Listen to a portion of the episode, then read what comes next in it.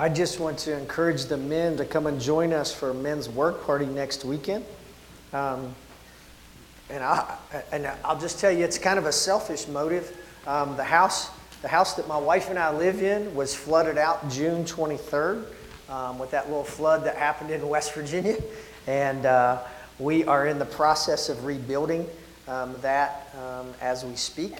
And right now, there's no plumbing or electric. Um, so hopefully, by the time we get through this weekend, it'll have a front porch, a back porch, siding, plumbing, and electric. So, man, you know that's kind of the work we're getting into. Um, part of my job is working with Baptist Campus Ministry at Marshall University, and, and we have been um, finishing up the Old Testament. And, and really, I, uh, I've been preaching a book a week in the Old Testament. So if you've studied the Old Testament, you know sometimes that comes with a challenge. So today we're going to look at the book of Haggai, Haggai, however you want to pronounce it. Every time I say it, you just say it in your, in your mind the way you want to. All right? Um, and one of the things in the book of Haggai is it's just all about priorities. So you see on your bulletin, the time is now for what? And the question is when you get up tomorrow morning, or even before you go to bed tonight, and you're beginning to plan what you're going to do tomorrow, what decisions you're going to make, the priorities, how, whatever you want to accomplish, what do you use to make those decisions? And God's Word just continues to challenge us um, to look towards His Word um, and, and, the things that are going on in, in, in life. We look at Scripture. Some questions we ask right now, all of us. Do we spend money or do we save money, right? And then the question is, do we have any money to save?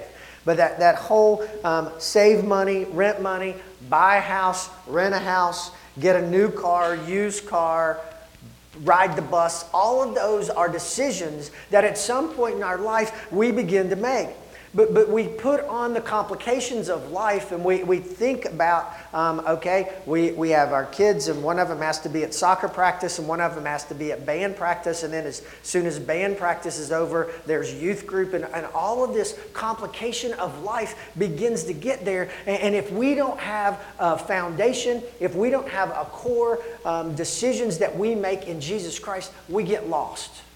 And we end up doing everything that's urgent and important, and we forget what's happening. And so the challenge for us is to look at God's Word and figure out how we can understand what God's Word says to us and how we're going to walk in that. And if you look at the book of Haggai, um, the, the time it was written was 520 BC and the people in Jerusalem. And just to give you some background, you remember when, when the Israelites um, came into the promised land, God said, I, I have made this for you, I have created this for you, and you can live and stay here as long as you obey my commands and as long as I am your God and you look toward me. And if that doesn't happen, I'm going to send you into exile. One of the, the things I remember from Old Testament studies class was here's how we describe them. They could just look and say, I've seen the enemy, and the enemy is us. You ever felt like that? All of the decisions and all the things that I do are what cause my problems. And the, and the issue in our society is sometimes we want to push our problems out on everybody else. Well, so and so did this and so and so did this. But if we read scripture, the Israelites did this and God said, go off into exile. And that's where they lived for about 70 years. So the prophet Haggai, as, as just so you know, and, and you're thinking, oh my gosh, how can a prophet be described that way? But his name means festive or festival. He was a prophet in the 6th century BC. Um, he was, he was um, 15 years after Daniel, and he was a contemporary of Zechariah. All right? So that kind of gives you some of that historical background, and that's where he is, is, is where he's been hanging out. But that's about all we know about him. Usually, if you look at Old Testament characters, their, their, their whole lineage is list, listed, who their father was, who their grandfather was, where they lived, and all that. But that's really all we know about Haggai is he just showed up in Jerusalem and started communicating for God. This book of Haggai is, one, is the second shortest, all right? So if you want a book to memorize, here you go. 38 verses. You can start Monday and be done by Friday, right? You just hang on to it because there's a lot in there that will help you walk and talk in the way you live. Now, I know um, that Ed has been preaching a long time for you. Um, I sent him a text. I don't know where he exactly is today, but I'm only going to be here once, so I'm going to get four sermons in today. All right? So if you look at the book of Haggai, it can kind of break down into four ways. And the first one is that we need to put, our, put God first in our priorities. And we're going to hang on to that because we'll come back. The second sermon that you could pull out is if you're stuck in the rut of the past, there's hope. And if you look at chapter 2, is just this whole idea that they were to come back, they were to build the temple. And I'll kind of give you a clue. They came back and they started on the temple, they got their foundation, and then they got distracted. That ever happened to anybody? You, you start really well, you start January 2nd, and you have this incredible plan to be on a diet for an entire year, and January 3rd, you forget and you get distracted. All right? So that's kind of what happened to them. They built this foundation and they were ready to go, but they got distracted. And one of the things that, that got them distracted was they figured out and they understood that the temple they were building was not going to be as wonderful as the one Solomon had built. You ever get caught up in comparison and you look at what everybody else is doing, you look at their house, you look at their life, and you go, Well, my life can't be like that. I'll just move on and I won't work as hard as they did. I won't follow that and I'll get away. And Haggai just simply says, Hey, just build it. I am going to do what I'm going to do. You've been called to build the temple. Use the gifts, the talents, the abilities, the resources you have, and go on. Be careful that you don't get stuck in the ruts of the past. Because in chapter 2, verse 9, God says this The glory of this present house will be greater than the glory of the former house. And that's just this guarantee from God to them you do what I've called you to do, and I'm going to bless that. And there are things in your life that you just need to do what God's called you to do and allow Him to bless it. He will bless it in the beginning, He will bless it as you walk through. Hang on to those promises. Then the challenge for them is, um, and for us to know, that getting right with God just involves repentance and reflection chapter 2, verse 12, it says, um, and, and this is that whole idea about holiness. And, and he's talking to the priest and says, If a person carries consecrated meat in the fold of his garment, and that fold touches some bread or stew or some wine or oil or other food, does it become consecrated? Simply, the answer was no. And I want you to understand that holiness can't be caught. All right? It's been flu season, and it's pretty easy for us to catch flu, isn't it? I mean, everybody says, wash your hands, wash your hands, don't touch anybody else. We can catch the bad stuff, we can catch flu. We can't catch healthiness, can we? If we did, I would be in good shape because I'm sure my wife got up and ran three or four miles this morning. I ate chocolate donuts for breakfast. All right? There's just this huge difference. I can't catch it. And we need to understand, we need to give careful thought into what we are doing.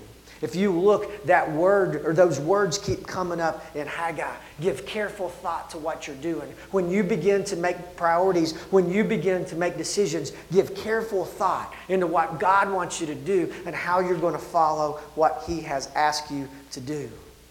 Give careful thought to the Israelites, was what He challenged them. And then the fourth sermon is if you belong to God, there's hope for the future. And when you get to the end uh, of chapter 2, it just simply says, The word of the Lord came to Haggai a second time on the 24th day of the month. Tells Zerubbabel, the governor of Judah, that I am going to shake the heavens and the earth. I will overturn royal thrones and shatter the power of the foreign kingdoms. I will overthrow chariots, and their drivers, horses, and their riders will fall, each by the sword of his brother. On that day, declares the Lord Almighty, I will take you, my servant Zerubbabel, son of Shealtiel, declares the Lord, and I will make you like a signet ring, for I have chosen you, declares the Lord Almighty. We need to know God's promises. That's one of the things that the Israelites could hang on to. God had promised, they were hanging on to that, and they were going to move forward.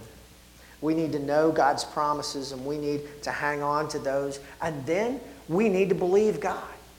Sometimes we read all of this stuff and we have it in our mind, but it's not in our heart and it's not in our actions. And as you make decisions every day, are you going to believe what God has to say?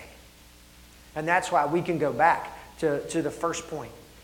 Put God first in your priorities. And as you look at the beginning of this book, it says, In the second year of King Darius, on the first day of the sixth month, the word of the Lord came through the prophet Haggai to Zerubbabel, son of Shealtiel, governor of Judah, and to Joshua, son of Josedek, the priest. How's that for a bunch of names none of us use today, right? But he's speaking to them, and there's a specific reason that he begins to say it this way. And this is one of those books in the Bible that gives a specific time date. And people who are smarter than me go, oh, well, that's this date, this date, and this date. And so when we look at this, we know that the, the first, first sermon was written on August the 29th, and the second one was written October the 17th, and the third one was December 18th, and the fourth one was December 18th. So if you count all of that up, Haggai did all of his ministry, all of his preaching, all of his challenge in four months. And he said, Here it is, go get it four months, August 29th to December 18th. And they listened and they followed. So, this word uh, of the Lord comes to Haggai on August the 29th, and he begins to speak to them. And notice, if you look, there's a governor in here and there's a high priest in here. So the word of the Lord was good for the political people, and it was good for the priest, and it was good for the common people. And that's who he spoke to. And we need to understand that the prophets were to speak for God, not give their own opinion. And, and as each of us stand and we speak God's word, it is for us to speak for God, not to speak on our own. And that's what continues to happen here. We know that um, he just reminds them hey, you didn't, we didn't do what God said. We were off in exile and, and all of those Israelites, now they've come back to Jerusalem. About 42,000 of them have come back, and God says, Okay, it's time for you to do this. This is what the Lord Almighty said. These people say the time has not yet come to rebuild the Lord's house. And make sure you don't get lost in that. This is the Lord speaking, and He's just going to, He's saying, Hey, this is what the people says. But in verse 3, it says, Then the word of the Lord came through the prophet Haggai. Is it time for you yourselves to be living in your paneled houses while this house remains in ruin? And again, just the history, they built the foundation and all of a sudden they've gotten distracted. And it wasn't that they didn't want to do what God said, they just wanted to do what God said in their own time. Does that sound familiar? We want to do what God wants us to do when we want to do it instead of the calling that God has placed on our life. They weren't opposed to doing what God said, they were just opposed to doing what God said when God said it. They were going to take care of themselves first, and then they were going to give God what was left. It is time for you yourselves to be, is it time for you to be living in your paneled houses while this house remains a ruin? Obviously, they are supposed to be rebuilding the temple, and God just asked through Haggai, Why are you living in paneled houses? And for us now, we're like, we don't want paneled houses. That's not something we want. We want all these fancy things. And, and, and but for them, paneled houses was this sign of luxury. And if you study the history, you look even in the book of Ezra, they had been sent off into Lebanon to buy what was supposed to be used for the temple, and now they don't have supplies for the temple. Now they don't have resources for the temple, but their houses are in really good shape. See, they've used what they were supposed to be used for God's building and used in their own houses. They were taking care of themselves and take, instead of taking care of what God wanted them to do. Now, this is what the Lord Almighty says Give careful thought to your ways. You have planted much, but harvested little. You eat, but never have enough. You drink, but never have your fill. You put on your clothes, but are not warm. You earn wages only to put them in a purse with holes in it. They're beginning to give good reasons. They had a great list of excuses for why they weren't doing what they were supposed to do. They've planted, but they're not harvesting because God's not blessing them because they have all these excuses. And if you look and you listen and you read, they were, their excuses were the Samaritans are against us. They, we, we try to build and they argue. It's dangerous. They don't want us doing this. We're tired after coming back from exile. You come back from vacation on Saturday night, you're too tired to get up for church on Sunday morning. You work hard all day and you don't push through and persevere to come to Bible study or life groups or whatever, we all make those we all make those excuses, right? We look at them and go, "Why aren't you about God's work?" And it's easy for us because it's in writing, but sometimes we need to look in the mirror and go, "What's our excuse and what I need to do to get rid of that?" And God just continues to say to them, "Push that stuff away. Get back to what you're supposed to do. This is what the Lord Almighty says give careful thought to your ways. Again, now we're down in verse 7. It's that challenge, it's that thought. Give careful thought to your ways. There's nothing wrong with fixing up your house. We're supposed to take care of our house and we're supposed to take care of our families. But we can't put all of that ahead of the priorities that God wants. Our wrong priorities need to be corrected, and God's word continues to help us with that. Go up in verse 8 Go up into the mountains and bring down timber and build my house so that I may take pleasure in it and be honored, says the Lord. You expected much, but see, it turned out to be little. What you brought home, I blew away. Why? declares the Lord Almighty. Because of my house, which remains in ruin, while each of you is busy with your own house.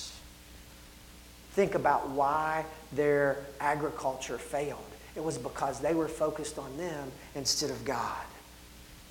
And just hear this when I say this. When we neglect God, we never have enough.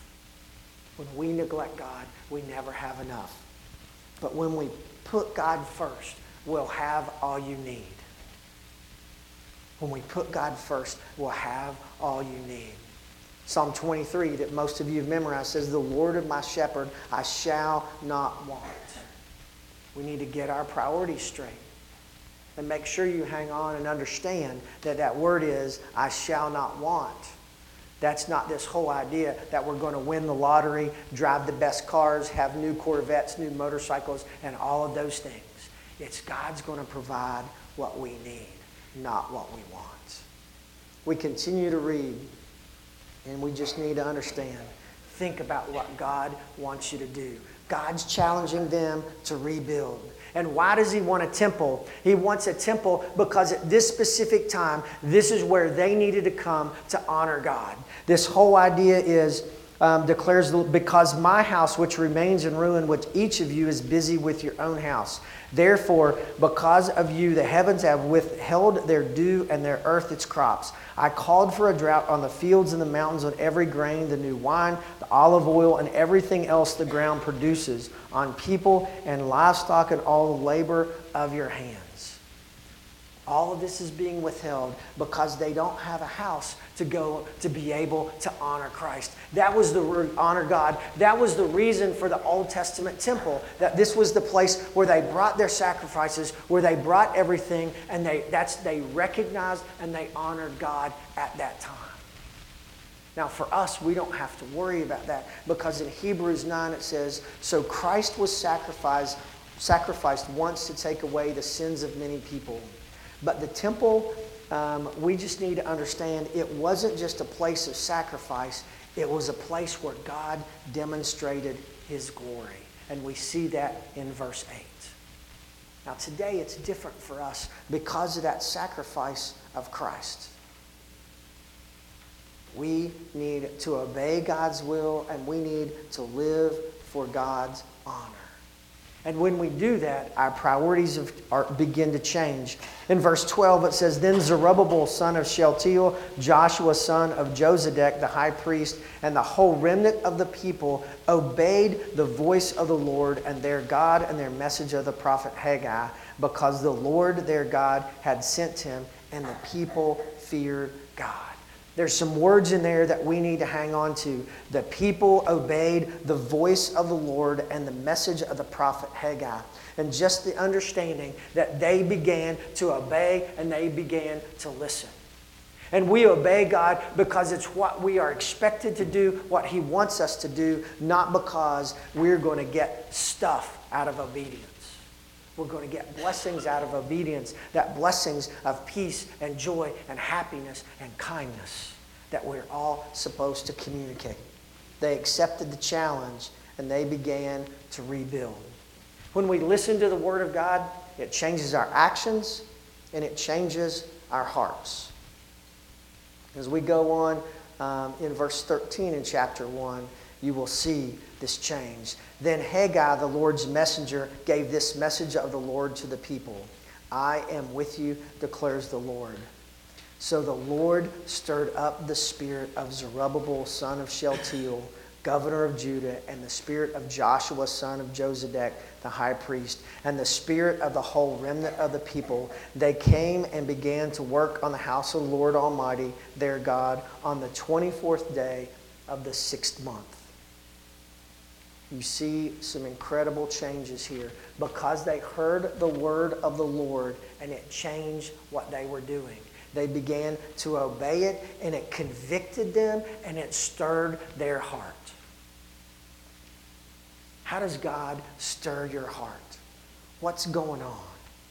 They came and they began to work. And, and, what you need to understand here is if you follow the timeline in all of Haggai's preaching, in 23 days, they went from being completely distracted to working on their own houses to not having the resources to build the temple to being ashamed and afraid of the, of the temple that they were building. All of a sudden, 23 days, their life, the remnant, all 43,000 people began to do what God had asked them to do. 23 days, their lives changed.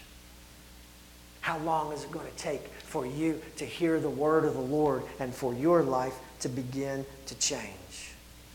Have you looked at your priorities? Remember, I asked the question what priorities are you going to set for tomorrow? What priorities are you going to have this week? Hopefully, you hear the word of the Lord and you allow it to stir your heart and to stir your spirit so that you make decisions and your priorities are what God has in mind and in store for you. As I deal with college students all the time, um, it's, uh, we, at Marshall, we have two weeks left until this is dead week and then final start week after. And some of them are beginning to go, oh my gosh, that syllabus really meant that all those papers are due on Monday, uh, April 24th. And so they will be up all night tonight because it's so there. They didn't look, they didn't they just look day to day instead of what the big picture is. And see, sometimes we get lost in the little minute details of life and we forget the big picture. And then there are other people who are focused, so far focused out there on graduating, they forget to go to class today. Or they find a reason not to go to class today. And we get caught in this, and, and, and we have to figure out what are the priorities and what are we going to focus on. Brett's going to put a picture up. This guy by the name of Adolf Menzel painted this picture. And, and he was um, very famous. And, and, and I think as you look at this and, and you can see, you go, oh my gosh, there's something missing. And Adolf Menzel was, was painting this picture of Frederick the Great. And, and, and it was this um, specific amount of time that, that Menzel, or excuse me, Frederick the Great had called all of his generals in during battle. And the, and the artist had, was there, and he was going to paint this incredible picture. And he spent all of this time going around and making sure that general was painted right, and that general was painted right, and that general was painted right, and they were in the right position. But if you look at this, and if you knew what Frederick the Great looked like, you would notice that he's missing. See those blank spots in there? That's where Frederick the Great was supposed to be. He just took a charcoal pencil and he outlined the main character of the story. He outlined the main person who was supposed to be the object of his picture and focused on everything else. And see, folks, we do that a lot with Christ. We focus on all the little things out there and we forget to color in our relationship with Christ. We forget to put Christ in there first. And as tragedy would, the painter died, and he never filled in the rest of the picture.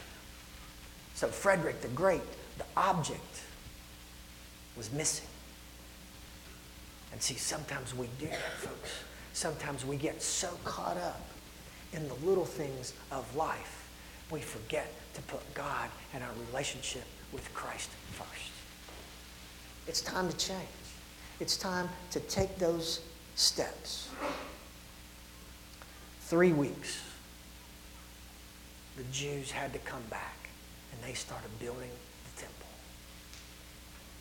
Some of us have been ignoring God a whole lot longer than three weeks. But it's time for you to come back. It's time for you to make individual decisions to go, this is the God I love. This is the God I serve. And this is how I'm going to put God first and give glory to Him.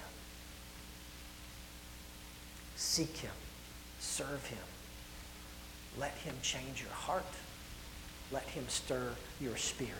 Just as Haggai spoke to the Israelites and to the Jews. Allow God's word to speak to you.